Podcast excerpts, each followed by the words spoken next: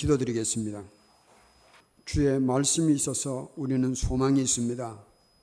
주의 말씀에는 주님의 약속이 담겨 있어서 우리는 믿습니다.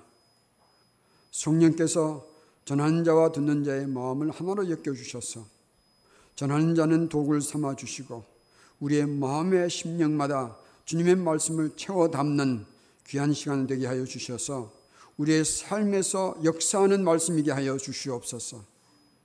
예수님의 이름으로 기도드리옵나이다. 아멘. 오늘 본문은 마태복음 5장 21절에서부터 48절에 이어지는 너희가 들었으나 그러나 나는 너에게 이르노니 이렇게 시작된 여섯 번의 주제 중에 첫 번째예요. 이 모든 가르침들은 마음의 법과 연결하게 되어야 본래의 의미를 찾을 수 있습니다. 오늘 말씀에는 마음의 법과 성령 모욕죄를 처음으로 살펴보고 마음의 살인 그리고 좀 무시무시한 표현이지만 살인 방지법 오늘의 교훈으로 말씀을 나눠보도록 하겠습니다. 첫 번째 마음의 법과 성령 모독죄를 살펴보겠습니다. 누가복음은 사복음서들 중에서 성령님에 관해서 가장 많이 언급한 복음서예요. 누가복음 12장 10절입니다. 누구든지 말로 인자를 거역하면 사심을 받으려니와 성령을 모독하는 자는 사심을 받지 못하리라. 여기 나오는 인자는 예수님을 의미합니다. 이 구절은 우리들뿐만 아니라 많은 주석가들을 곤란하게 만드는 구절 중에 하나라고 보겠습니다. 그러나 예수님이 하신 일과 성령님이 하시는 일이 무엇인가를 우리가 정리하게 되면 이 말씀의 의미를 이해하는 것은 그렇게 어렵지 않습니다. 예수님이 하신 일은 예수님 자신이 참 구주시며 예수님 자신이 참 구주 되시며 예수님 자신이 진짜 하나님의 아들이신 것을 우리에게 가르쳐 주시고 보여 주시고 기적으로 그리고 십자가의 죽음과 부활로서 증명하여 주셨어요. 한편 성령님은 우리의 마음에 그 예수님이 참으로 우리의 구주이신 것을 증거하여 주셔요. 어디에다가 증거합니까? 우리의 마음의 성령께서 증거해 주세요. 그 성령님이 하시는 일입니다. 그러므로 예수님께서 완성하신 구속 사역을 성령님께서는 우리에게 참인 것을 증거하여 주시는 거예요.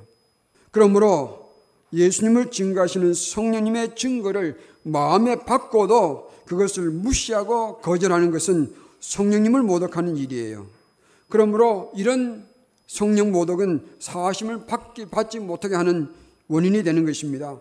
이것은 마치 바리새인들처럼 마음으로 받은 증거를 의도적으로 고의적으로 그리고 의지적으로 배척하는 행위예요. 그러므로 이것은 성령 모독이며 곧 예수님의 모독이라고 할 수 있겠습니다. 그러나 예수님을 배척하였다가도 성령님의 증거를 그 마음에 받고 마음으로 회개하고 마음으로 예수님을 영접하게 되면 그 죄는 용서을 받고 구원을 받는 거예요. 그런 의미입니다. 그러므로 여기에서 중요한 것은 우리의 마음에 증거하시는 성령님을 거역하는 것은 이것은 성령 모독죄요, 성자 모독죄요, 성부 모독죄라 하나님의 모독하는 것이라 이런 의미로 연결시켜 보면 쉽겠습니다. 그리고 이것이 왜 이렇게 중요한가? 마음에서 인간의 모든 것을 시작하는 거예요. 오늘 이 주제가 되는 이 살인 같은 것도 마음에서 시작하는 것이요. 모든 것이 마음에서 시작하는데 우리의 마음을 누가 다스립니까? 성령님을 통해서 우리가 다스림을 받아야만 우리가 사는 거예요. 이것을 정리하게 되면 우리 본문을 이해하는 것에 도움이 될 것입니다. 두 번째로 마음의 살인이라는 제목을 붙여봤습니다. 21절 제가 읽어보겠습니다. 옛 사람에게 말한 바 살인하지 말라 누구든지 살인하면 심판을 받게 되리라, 되리라 하였다는 것을 너희가 들었으나 이 본문 이 구절에 나오는 옛 사람은 본래 또는 고대라는 단어에 정관사를 붙여서 그 원래 사람들 이런 의미를 가지고 있습니다.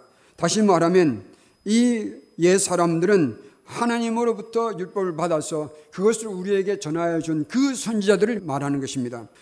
그렇다면 예수님께서는 그 선지자로부터 너희들은 살인하지 말라는 말을 들어왔으나 라고 말씀하시면서 이어서 에고 데 레고라고 말씀하십니다. 이것은 그러나 나는 너에게 이르노니 라고 하셨습니다. 이것은 살인에 관한 율법인데 마치 이 말씀은 예수님께서 살인에 관한 법을 부인하는 것처럼 들릴 수 있겠지만 사실은 그 반대예요.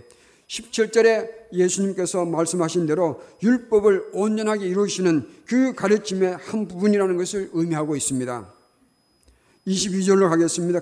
나는 너에게 이르노니 형제에게 노하는 자마다 심판을 받게 되고 형제를 대하여 나가라 하는 자는 공회에 잡혀가게 되고 미련한 놈이라 하는 자는 지옥불에 들어가게 되리라. 이 말씀에서는 예수님께서 같은 중요한 두 가지 내용을 세 번의 다른 표현을 들어서 반복하시며 강조하시는 거예요. 두 가지는 첫째는 살인 행위의 뿌리요, 두 번째는 살인 행위에 관한 심판의 내용입니다. 먼저 살인 행위의 뿌리를 예수님께서 말씀하고 계세요. 형제에게 노하는 것과 형제를 나가라 하는 것과 형제를 미련한 놈이라고 하는 것은 다 마음에서 시작하는 것들이에요. 이 모든 것들은 다 마음에서 시작합니다. 라카라는 단어는 골빈 사람이라는 뜻으로 굉장히 격렬한 경멸의 표현이요. 미련하다는 이 헬라어는 멍청하다, 바보 같다, 라는 아주 심한 비난의 표현입니다.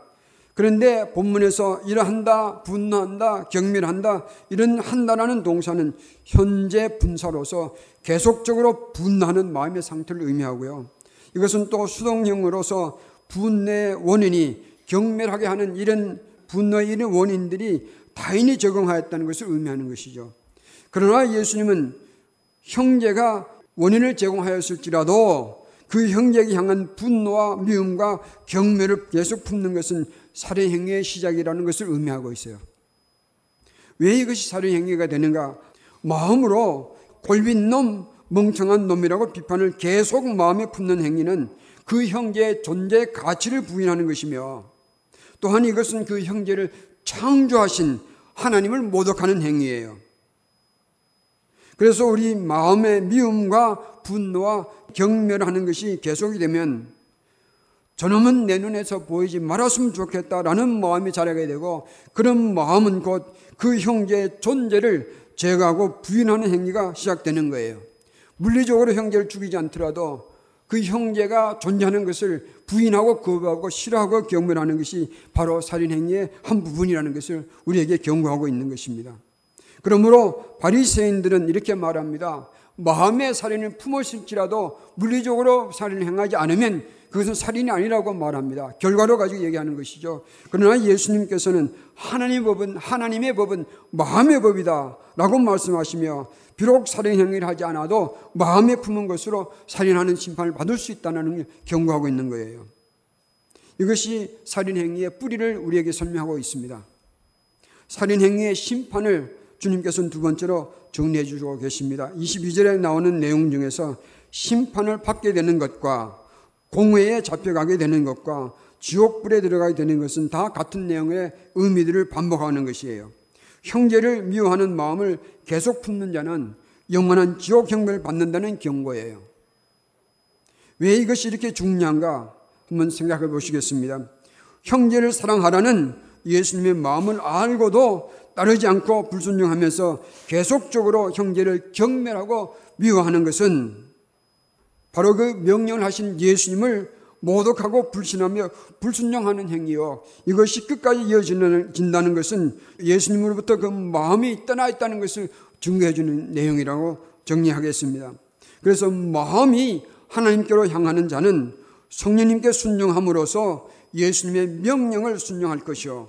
그래서 형제를 용서하며 사랑하는 사람으로 새롭게 변해가는 모습을 보게 될 것입니다. 그러나 마음이 하나님으로부터 떠나 있는 자는 그 행위가 아무리 완벽하여도 구원받지 못하는 거예요. 왜 그런가? 하나님은 그 마음을 보세요. 그 마음이 하나님부터 떠나 있는 자는 행위 가지고는 안 되는 것이죠. 그러므로 마음이 청결하지 못하는 자는 형제를 살인하는 그런 내용들을 마음에 담아두지만 주님의 사람으로서 마음이 청결한 자는 그런 내용들을 신속하게 비울 줄 아는 것입니다. 좀 무거운 표현인데 세 번째는 살인 방지법. 예수님께서는 23절에서부터 26절에 그 살인 방지법을 세 가지로 우리에게 정리해 준다 저는 생각합니다. 첫 번째 첫 번째는 하나님 앞에서 마음에서부터 형제를 품으라고 우리에게 말씀해 주세요. 23절과 24절 우리 같이 읽겠습니다. 그러므로 재물을 재단에 들여다가 항상 내 형제에게 원망 들을 만한 일이 생각나거든 예물을 재단 앞에 두고 먼저 가서 형제와 화목하고 그 후에 와서 예물을 드려라. 저는 예수님을 믿고 나서 성경을 읽기 시작했습니다. 마태복음부터 읽었는데 이 구절이 저를 아주 무겁게 몰아쳤습니다. 그러므로 예물을 재단에 드리려다가 거기서 내 형제에게 원망 들을 만한 일이 생각나거든 예물을 재단 앞에 두고 먼저 가서 형제에 화목하고 그 후에 와서 예물을 드리라 라고 말씀하셨는데 저는 예수님 믿기 전에는 제 마음대로 사는 것이 제 법이었습니다. 그러나 예수님 믿고 나서 선악이 구분이 되기 시작하고 그 전에 행했던 그 행위로 인해서 상처를 주어 해롭게 했던 그 사람들 생각하니까 마음이 괴로워 죽을 지경이에요. 그런데 그 형제, 그 사람들이 가서 용서를 구할 길이 없습니다. 어디 있는지 알 길이 없으니까. 그래서 저는 이 구절 붙잡고 많이 울었습니다. 그 후로 주님께서 제 마음을 바꿔주셨어요. 이런 일이 다시 일어나지 않도록. 여러분, 예배는요, 행위보다 그 마음이 주님께서 받으실 만한 것이 먼저 되어야 하는 것입니다. 예배 드리다가도 마음에 형제에게 원망 들을 만한 일이 생각난다는 것은 그 형제와의 불화를 하나님께서도 기뻐하지 않으신다는 것을 내가 알고 있는 거예요. 그것 때문에 내가 괴로운 것이죠. 그래서 생각나면 그것을 알면서도 무시하는 것은 죄악이에요. 이런 마음을 계속하는 것은 자신도 한 형제를 미워하는 마음을 품을 뿐만 아니라 그 형제에게도 미움을 품게 해서 서로 서로를 살인 행위를 하는 그런 마음을 품게 하는 원인을 정하기 때문에 이런 마음을 속히 정리돼야 하는 것입니다. 그러므로 형제에게도 미움의 마음과 경멸의 마음과 여러 가지 이유가 있어서 원망하는 마음이 있을 때 우리는 그것을 마음에 품지 마십시다. 물론 그 원인이 그 사람이 있을지라도 어떤 이유가 있을지라도 우리는 마음의 미움을 제거하시는 그런 지혜로운 우리 새누리 가족들이 되시기를 축복합니다. 이런 불화를 지속하는 것은 우리 자신도 파괴시키고 주님의 공동체로 파괴시키며 하나님의 나라를 오염시키는 행위가 될 것입니다. 그러므로 형제와 화해하는 일은 시급하고 중요한 일인지를 알고 지체하지 말고 우리의 마음과 행동으로 화해하기 시작하십시다. 이것이 첫째예요. 마음으로 하나님 앞에서 형제를 품으라. 두 번째는 형제와 불하는 일에 대한 심판을 두려워하라는 것을 경고하고 있습니다. 25절과 26절 우리 같이 읽겠습니다. 25절과 26절입니다. 너를 고발하는 자와 함께 길에 있을 때에 급히 사화하라. 그 고발하는 자가 너를 재판관에게 내어주고 재판관이 옥리에게 내어주어 옥에 가둘까 염려하라. 26절 같이 읽겠습니다. 진실로 내게 이르노니 내가 한 푼이라도 남김이 없이 다 갚기 전에는 결코 거기서 나오지 못하리라. 무서운 이야기입니다. 형제를 경멸하고 또 정죄하는 것을 마음에 지속하면 이 세상에서도 심판을 받을 날이 올 것이요. 종말에는 하나님의 심판을 피할 수 없다는 것을 경고하세요. 지옥에 떨어지는 심판을 두려워하라고 강조하시는 것입니다. 세 번째는 마음의 법은 뭘로 다스립니까? 마음으로 다스려야 합니다. 나는 너에게 이르노니 라고 선언하신 것은 예수님께서는 예수님께서 하신 말씀을 지키신다는 의미와 또 그 하신 말씀을 내가 책임진다는 그런 암시적인 교훈이 담겨 있는 것입니다. 너희 마음에 형제에게 향한 멸시와 원망과 분노와 미움이 있느냐? 남편이나 아내를 죽이고 싶도록 미워하느냐? 그 해결자는 율법을 완성하라고 세상에 온 바로 내가 답이다. 예수님을 자신이 그 문제의 답으로 우리에게 제공하시는 거예요.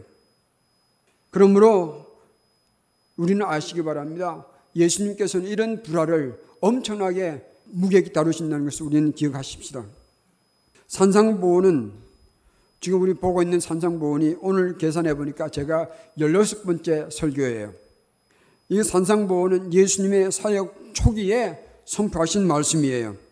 그러나 예수님의 사역이 깊어지고 십자가의 때가 가까이 올수록 예수님은 더 강렬하게 더 명확하게 이 모든 것이 예수님이 가는 것이라는 것을 우리에게 알려줍니다.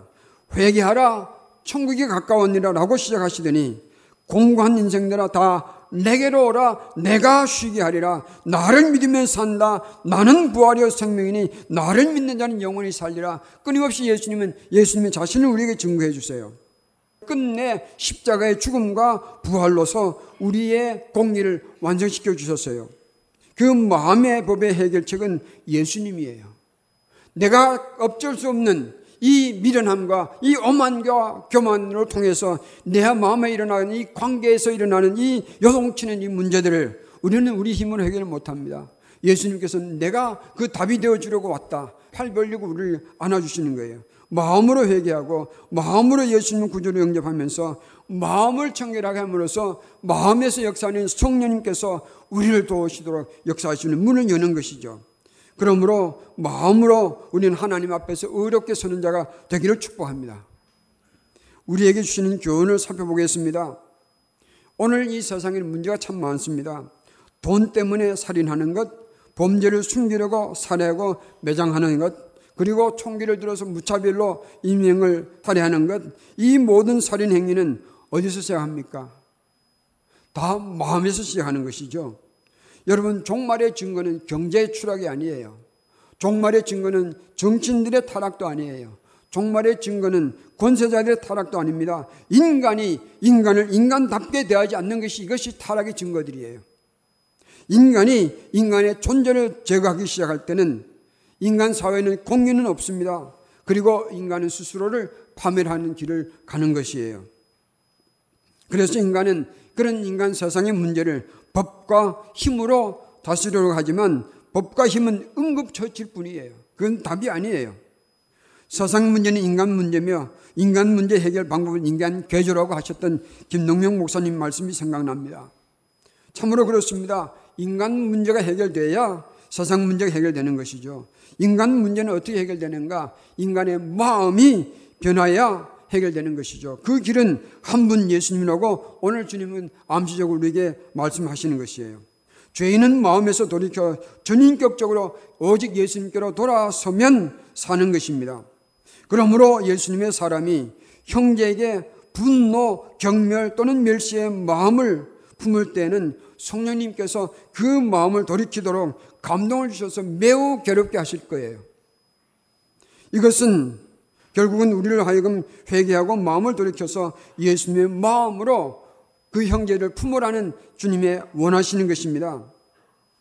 그러므로 우리는 형제와 형제의 관계뿐만 아니라 부부의 사이에서 마찬가지죠. 부모와 자식 간의 관계, 모든 인간 관계에서 우리는 마음의 법으로 해결할 것입니다. 그 마음의 법은 성령께서 하나님께서 원하시는 것이 무엇인지를 예수님을 통하여 우리에게 알려주시고 그렇게 되면 우리가 순종하면서 회개함으로 우리의 마음의 문제를 해결할 것입니다.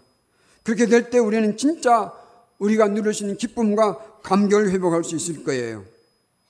그러면 하나님의 율법은 마음에서부터 지켜야 하는 마음의 법입니다. 예수님은 우리의 마음에 이루어야 할 그 하나님의 법, 하나님의 공리를 시작해 주신 분이요. 그것을 과정으로 통해서 완성시켜 주시는 분이에요. 정리하겠습니다. 미움과 원망과 분노가 있는 우리 마음을 어떻게 할 것인가? 첫 번째, 심령의 애통함으로 회개할 것입니다. 나는 미워할 이유가 있다고 여기는 교만을 회개하십시다. 나는 용서하지 않을 자격이 있다는 오만도 회개하십시다. 정죄할 힘이 있다고 정죄의 칼을 휘두르는 악함도 회개하십시다. 내가 힘이 있다고 사람들을 비난하고 비판하는 그런 무모함도 우리는 회개하십시다. 우리는 형제를 용서하고 사랑할 책임은 있어도 형제를 정죄할 자격은 없어요. 원수도 정죄하지 말라고 하셨는데 믿음의 형제 자매를 우리는 어떻게 정죄할 것입니까? 그러므로 죄송하지만 이런 쓰레기 같은 마음, 마음에 있는 것들을 우리 쏟아내고 회개함으로 정리하시길 바랍니다. 그러지 않으면 우리는 기쁨이 없을 거예요. 두 번째는 성령님께서 깨닫게 하시면 즉각 순종하십시다. 화해도 즉각 순종이요. 용서도 즉각 순종이요. 회개도 즉각 순종으로 이루는 것이죠. 이 성령의 감동을 우리가 내 마음에 불편한 감정 때문에 아니면 여러 가지 이유 때문에 거역하는 것은 내 마음의 불평과 함께 우리 마음의 불안을 계속 따라오게 만들 것이고 우리 신앙생활을 힘없게 만들 거예요. 세 번째는 불화를 제공하는 불화의 제공자가 되지 마시고 화평케 하는 화평의 제공자가 되십시다. 이성이 강한 사람들은 날카로운 분석력으로 비판에 강하게 쉽고 감성이 강한 사람들은 정죄하기에 강할 수가 있습니다. 그러나 여러분 기억하십시다. 예수님 빠진 이성과 감성은 무서운 도구가 될 거예요. 예수님의 사람은 그러므로 이성이 강한 장점을 살려내어서 성령님의 정확한 분석에 순종하여서 형제를 살려내는 일에 강해지시기를 축복합니다. 감성이 강한 감성이 강한 장점을 살려내어서 성령님의 신속한 직관에 순종하여서 자매를 세워내는 일에 강해지십시다. 그렇게 하여서 우리가 이 교회를 화평하는 자들로 가득하게 하여서 이 세상 사람들이 새누리를 보면 저 공동체에 들어가면 나도 살겠구나 라고 깨닫고 예수님의 가족되는 일이 많아지기를 저는 정말 간절히 소망합니다. 여러분 아십니까? 우리의 마음에 사람을 경멸하고 미워하며 정죄하고 비판한 마음이 가득 찼다는 것은 그 마음을 가득 채우고 개성한다는 것은 내 마음에 내가 너무 많이 차 있다는 뜻이에요. 그리고 내 마음에 형제와 자매를 향한 비판과 정죄가 강하게 지속되고 있다는 것은 내 마음이 현재 예수님으로부터 멀어지고 있다는 증거가 될 것입니다. 그런 마음은 기쁨이 없죠. 그래서 우리는 우리에게 힘이 있을 때에 형제를 세우십시다. 다시 만방합니다. 우리에게 힘이 있을 때 형제를 세우십시다. 우리에게 기회 있을 때 자매를 일으키십시다. 그래서 사랑하는 형제와 자매들이 되어서 이 땅에서 예수님을 온전히 증거하는 그런 새누리가 되기를 저는 간절히 정말로 간절히 소망합니다. 그래 이런 공동체가 되면 우리는 함께 이루지 못할 일이 별로 없을 것 같아요. 기쁨과 감격, 소망과 격려, 찬송과 감사가 넘치는 그런 교회로 되도록 우리 힘있게 한번 세워가시는 은혜가 있기를 축복합니다. 1649년 청교도였던 크롬웰 장군이 영국의 혁명 정부를 일으키고 혁명 정부를 주도하게 되었습니다. 그런 면에서 밀턴이 존 밀턴이 그의 비서가 되었습니다. 이 혁명 정부에 의해서 영국 왕 찰스 1세가 사형당할 때에 주요 인물들도 처형을 당하게 되었습니다. 그때에 밀턴은 왕궁의 시인이었던 데버넨트를 힘을 써서 사형수 중에서 구해내었습니다. 그리고 수년이 지난 후에 1658년 9월에 크렘월이 죽게 되자 혁명 정부는 무너지고 찰스 2세가 들어서면서 이번에는 크롬웰 당파의 사람들이 일망타진을 당합니다. 그런 선두에 밀턴이 서게 되었습니다. 이번에는 데버넨트가 국보적 문사를 죽여서는 안 된다고 해서 밀턴을 살려내 주었습니다.